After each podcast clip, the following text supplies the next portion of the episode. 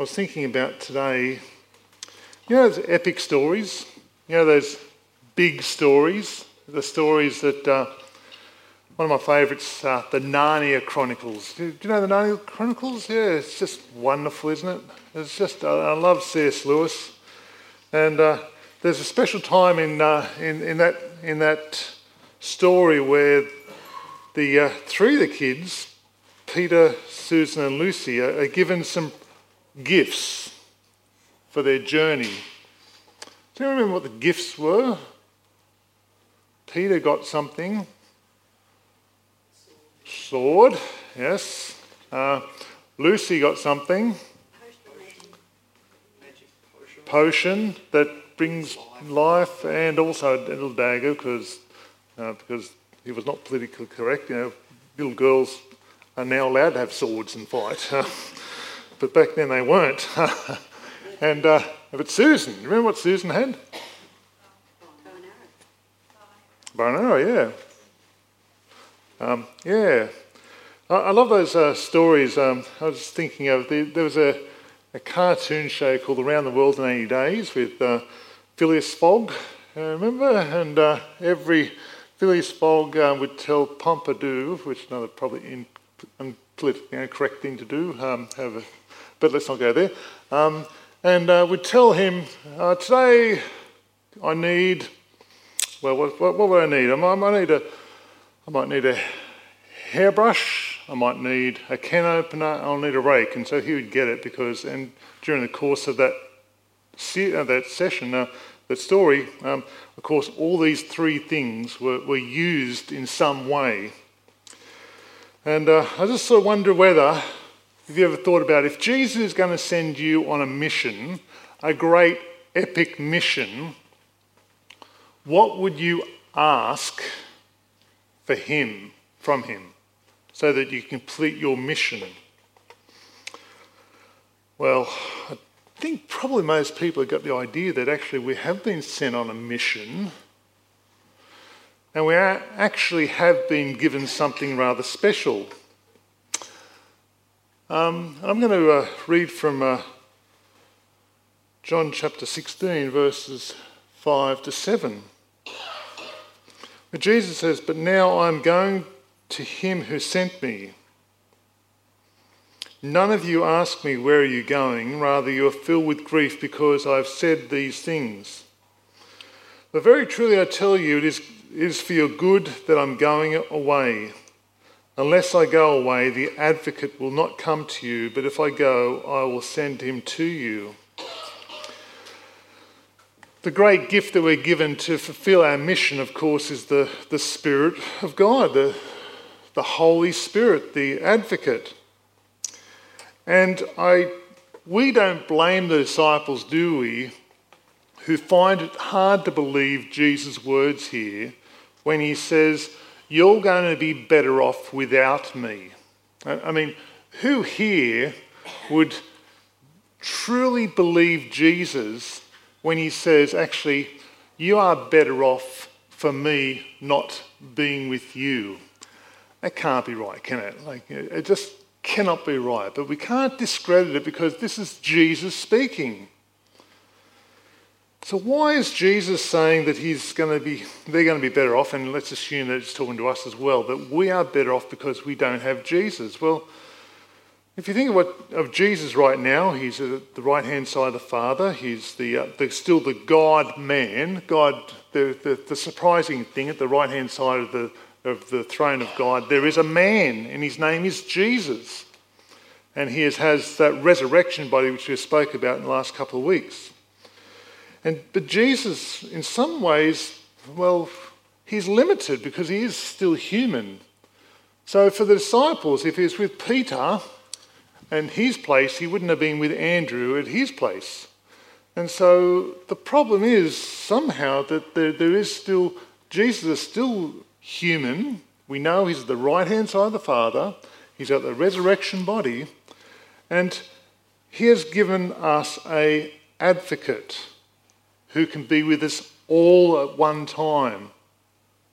Fully, completely, we have the Spirit of God. Now, the advocate is uh, it's, a, it's a word that means someone who comes alongside to help. And it's often, if you go to a court, you want an advocate, don't you? You want to, you, there's a charge against you, so it's a solicitor or a lawyer. But I love the idea that it was used sometimes in, in because the Greeks loved, loved their uh, Olympics. Um, the person who would run next to, next to the, the athlete, you know, who would set the pace, who would be the encourager, that was often the, the advocate. This is the word Jesus is using here. So if you imagine you're run, run, running a race and you've got somebody running alongside you saying, You're doing really well, keep going, you know, keep the pace up, you know, it's going to be a bit hard here, but just be aware. That's the sort of thing we're talking about. Now, I don't know about you, but I need that person, the advocate, alongside me in life. And here we have this constant companion that Jesus has promised. But why is it not our common experience that we are aware of the Spirit of God in our life? I mean, I hope I'm not alone in saying that there are times when I don't actually sense or I'm not aware of the Spirit of God in my life. There are times when things get busy, and when uh, things are out of control almost, and tensions rise. Why is it not those times that the first thing I become aware of is the Spirit of God? And I think it's because we have trouble trusting Sometimes we have trouble seeing outside of ourselves. I don't know if you've uh, read any A.W. Tozer. Now, it's an old writer who was way old even when I was a young boy, but this is what Tozer wrote. He says, One of the strange things about God is that he'll come in as far as we allow him. I've often said that a Christian is as full of the Holy Spirit as he wants to be. He can beg to be filled with the Holy Spirit, we can talk about it, but until we are willing to empty ourselves, we will never have the fullness of the Holy Spirit in our lives. God will fill us as much as we allow Him to fill us. Just ponder those words because it's rather, I find it rather shocking, the thought. And uh, that somehow we, we only allow God in as much as we want, that, that the Spirit of God will only come in as much as we allow Him to come into our lives. And so I am, I've been pondering this myself in my own life. Am I making room for the Spirit of God in my life? Or am I filling it up with other things? And I bet if we did a workshop here, you could guess probably the things I fill my life up with. Is it that I'm filling my life up with things that I actually are hopeful that it's actually going to be satisfying? Or am I allowing myself to be open to the Spirit of God? Who God doesn't hold back the Spirit of God on anyone who welcomes the Spirit in their life, surely.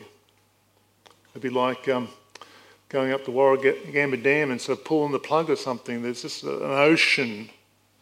There's an ocean, and yet we go to, or I go to Warragamba Dam with a little bucket, and yet the potential is there.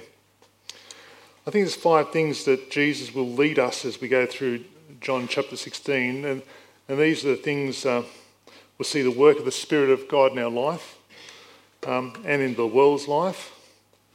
Then, and these five things we're going to look at is convicting the world, guidance, joy, relationship with God, and peace. And this is the work of the Holy Spirit, okay? But how often do I see my role as convicting the world? How often do I see my role as finding my own guidance, or finding my own joy, or finding my own relationship with God, or finding my own peace, rather than allow the Holy Spirit to work in my life? So I was thinking about the verse 8 about the Holy Spirit's role proving the world wrong. When He comes, this is the Holy Spirit, and it is important that we reflect it's not when it comes. the Spirit of God is not an it, it's a person. with a personality. When he comes, he will prove the world to be in the wrong about sin and righteousness and judgment. Three things sin, righteousness, and judgment. So it's almost like Jesus says, verse 9, let me tell you about sin. About sin because people do not believe in him. About righteousness because I'm going to the Father where you can see me no longer. About judgment because the prince of the world now stands condemned. It's really helpful to spend some time pondering these words um, because it doesn't spring out to me as obvious what Jesus is talking about. But we need to recognize the Holy Spirit's job, uh, role, is to prove the world wrong in, in the area of sin. And if we think that uh, we, we, need to mature from uh, the, the simple Sunday school answer about what sin is doing something wrong, sin is when we, is when we don't believe what God says about Jesus. Sin is more than just doing something wrong. It's when we don't acknowledge Jesus as Lord. When, so when God says, Here is my son, he is the king of all things, you need to bow down to him, we say, and this is where I really wish I could say some really offensive words, but that's what we say to God. We say, I'm going to do it my own way, so you go run and jump, God. That's what we say to God. And that's the sin. Because when I say that to God, then I go and live my life the way I want to live my life. And then you see the actions of my heart. So sin starts here, and the actions of my heart is what you see when I hurt people, when I do things, and that's what that's that's the sin of my heart. When God says Jesus the Lord, He's the boss, we have the privilege to say, yes, he is, and we know he is. We, uh, we have given up the idea that we want to move Jesus off the throne and put ourselves on the throne. It is the Holy Spirit that convicts and shows the world that, and it's not our role. So, what's our role? It's not to make laws and legislate so that we get people morally correct because that will do nothing to the heart. It might stop some of the actions down here. We'll let the Holy Spirit do the convicting, and what will we do? We will do the loving, eh? We will love and care for people who do stupid things and hurt themselves because of their sinful heart, just in the same way that we do sinful things in our lives, we hurt, and yet we want to show grace and love to one another. The second thing that the Spirit of God does is prove the world wrong about righteousness. Because righteousness is only found in Jesus.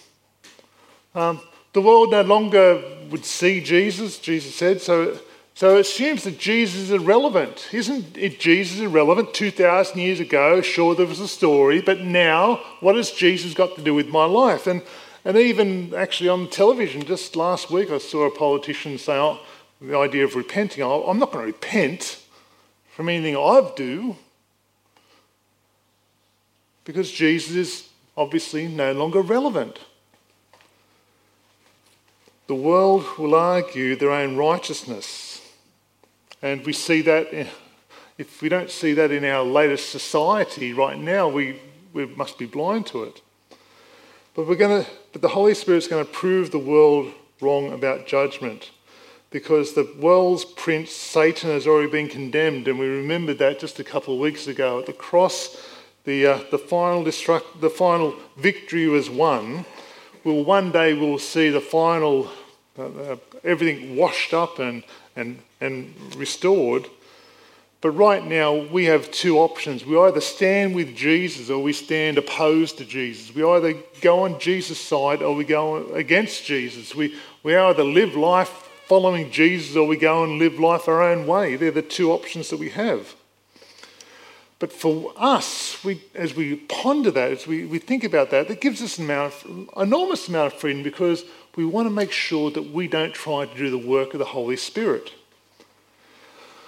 Verse 12 talks about guidance of the Holy Spirit. Jesus says, I have much more to say to you, more than you can bear now. But when He, the Spirit of truth. It's lovely, isn't it? Um, but when He, who is He, the Spirit of truth comes, He will guide you into all truth. He will not speak on His own, He will speak only what He hears, and He will tell you what is yet to come. He will glorify me because it is from me that He will receive what He will make known to you. All that belongs to the Father is mine, and that is why I say, said the Spirit will receive from me what He's made known to you. And so that's, that's wonderful. That's the benefit, isn't it? That uh, Jesus may not physically be with them, but the Spirit of God will speak through, uh, through the Spirit of God, Jesus will speak and make known to them. I think we fall in some, some traps here because I think our hardness of heart sometimes causes us to not want God's guidance. We don't want the, the guidance from the Holy Spirit.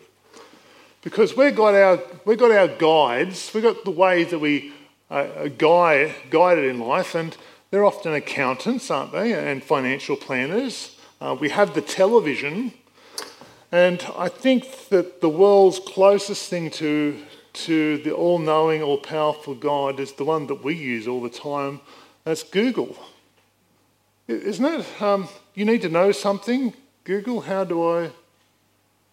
You need, you need, you need to know what's wrong with it. Google, I've got a pain here. How do I resolve this, Google? And, and it answers you instantly.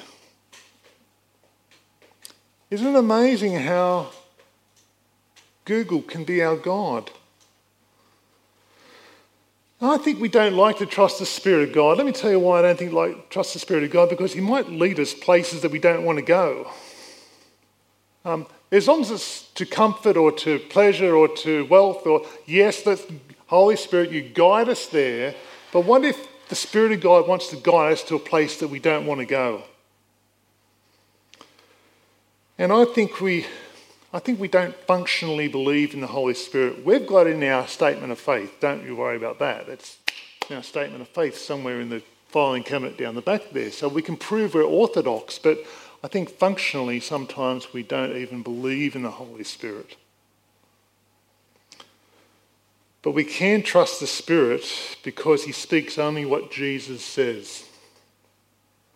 We can trust the Spirit because He will glorify Jesus Christ our Lord. We can trust the Spirit because the Father, Son, and Spirit are one. Verse 22, Jesus talks about how the Spirit brings joy. Now, I know he's talking to the disciples there. He says, Now, so with you, now the time, now is your time of grief because Jesus was going to be taken away from them. But again, I'll see you, I'll see you again and you'll rejoice, and no one will take away your joy.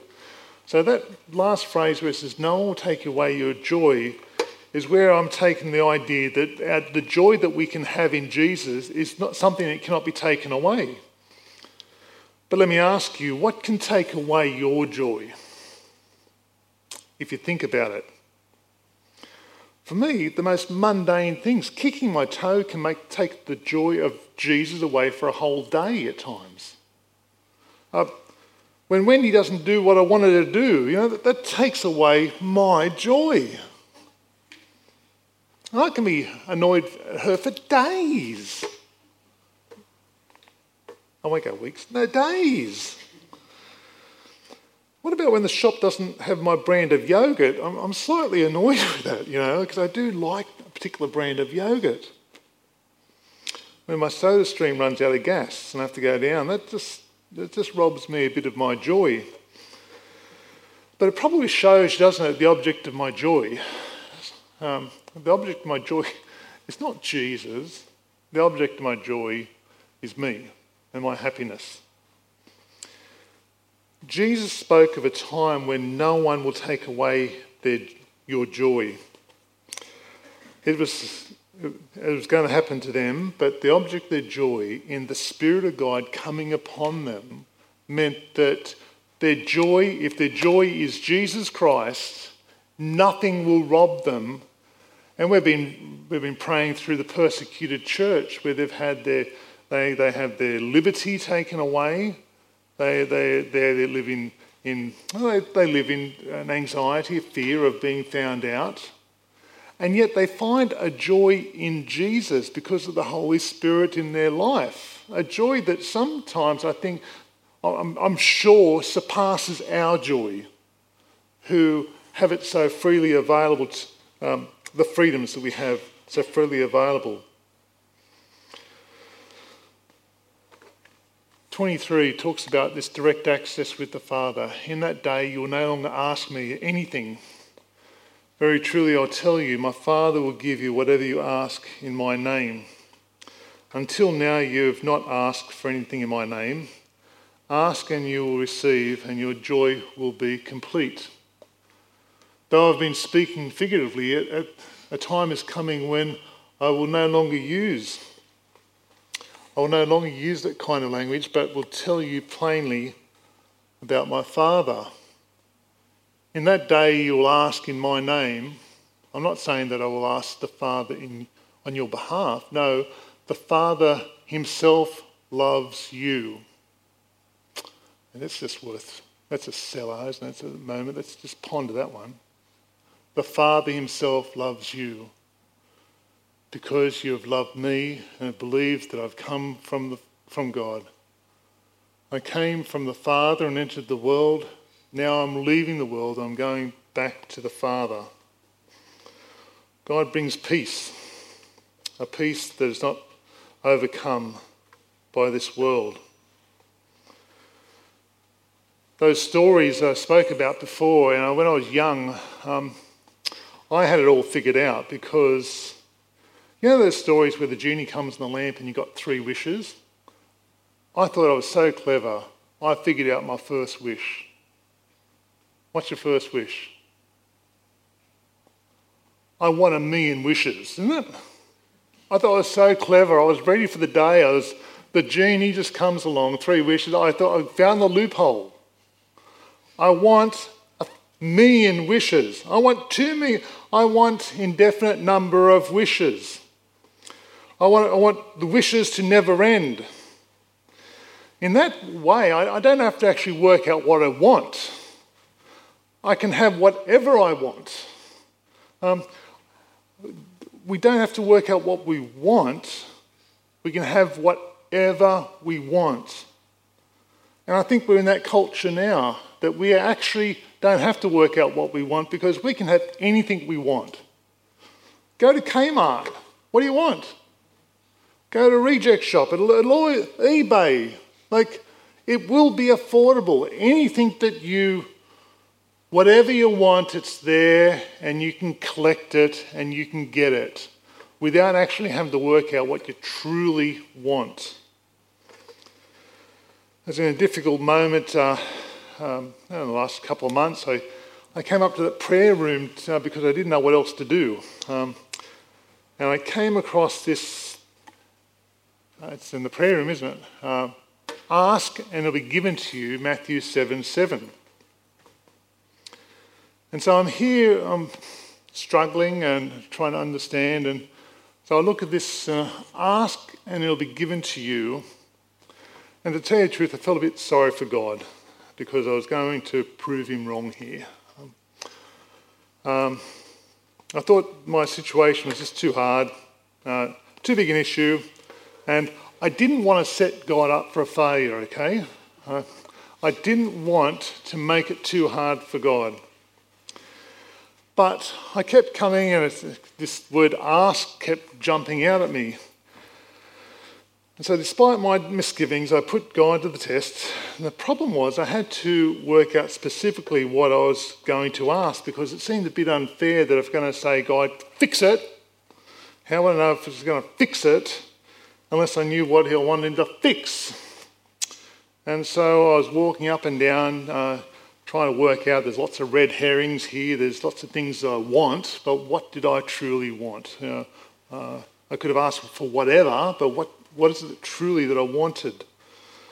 And after a while, I got to the root of the problem, and I came to the point and I asked God uh, for my specific need. I said, God, this is what I want. I'm not going to tell you what it is. This is what I want. And it was then that I realised that actually he had given what I wanted months back. It's just I didn't realise it. I didn't recognise it. So actually, here I was worried that God couldn't answer this prayer, only to find that he answered it months ago, but I just didn't realise because I didn't ask specifically. And the disciples, what did they want? They wanted a king of Israel. To, they wanted the, the, the big sword king out there, and they wanted to be free from the Romans. They wanted an endless supply of bread and fish and wine, and, and that'd be a wonderful party, wouldn't it? And to be, to be important under Jesus' rule, and they wanted Jesus' presence with them all the time. And what do we want? We want to be happy and healthy and wealthy, to be successful, comfortable, carefree, popular, recognised, valued.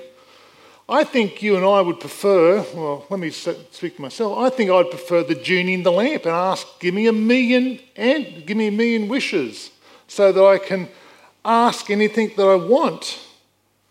I want to be ready with my clever, my clever response. But I don't think, wouldn't it be terrible if God gave me everything I, whatever I wanted, and not what I truly, truly want?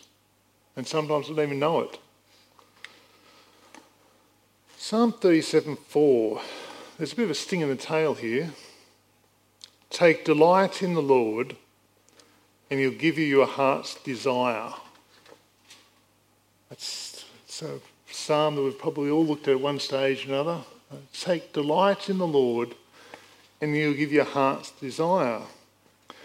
So years back, I thought, well, so what this says is, if I take, if I take delight in God, He'll give me that new job that I really want, you know. Or if I take delight in God, that this area of my life will be fixed up. But it's not exactly, it doesn't say that at all, does it? Take delight in God, the Lord. So take delight in Him, and you'll have Him fully. You'll have your delight will know no end.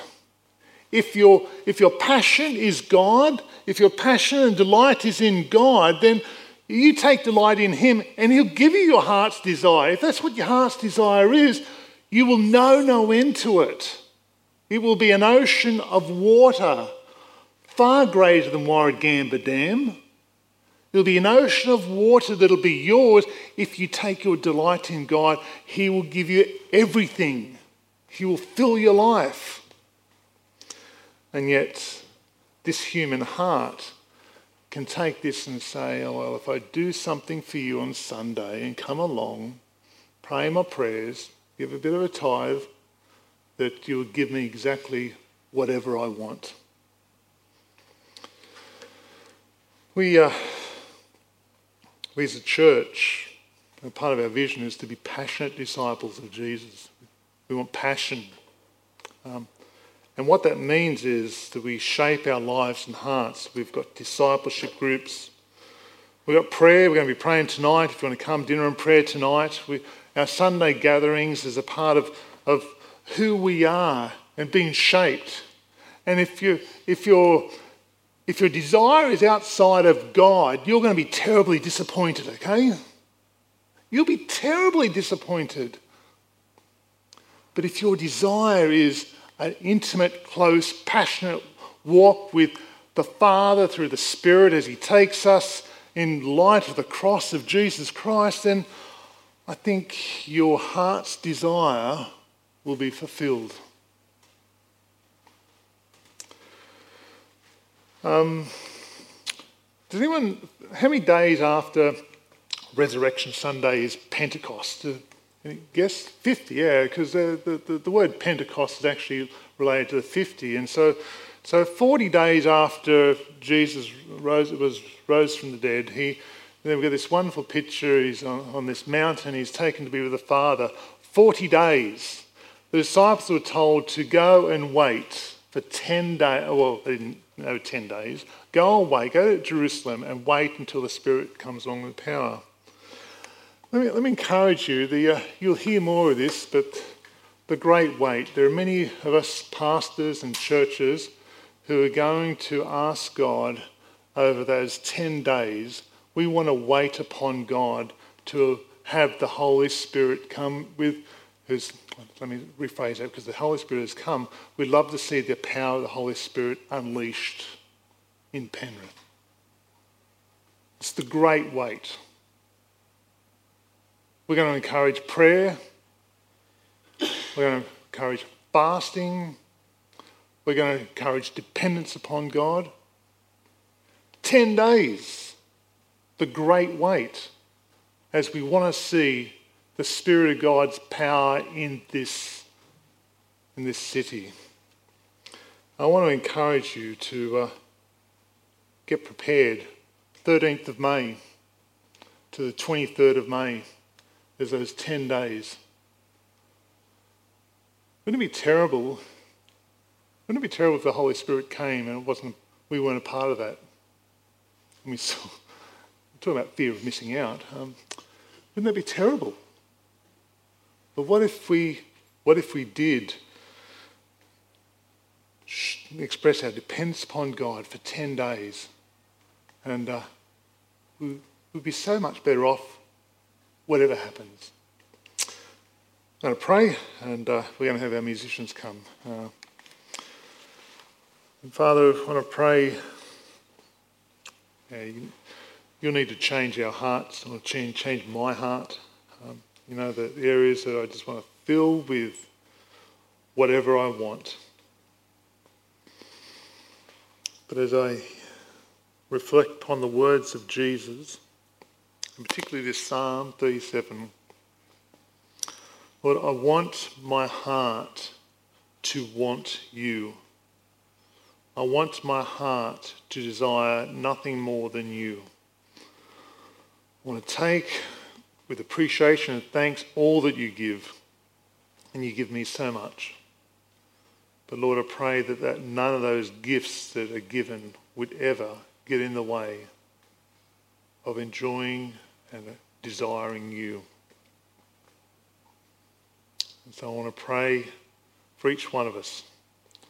I want to pray for those 10 days. Um, Lord, as, as your people come together and earnestly seek. Um, Lord, I pray that our hearts will be so open to the work of your Spirit in our life that there'll be no holding back.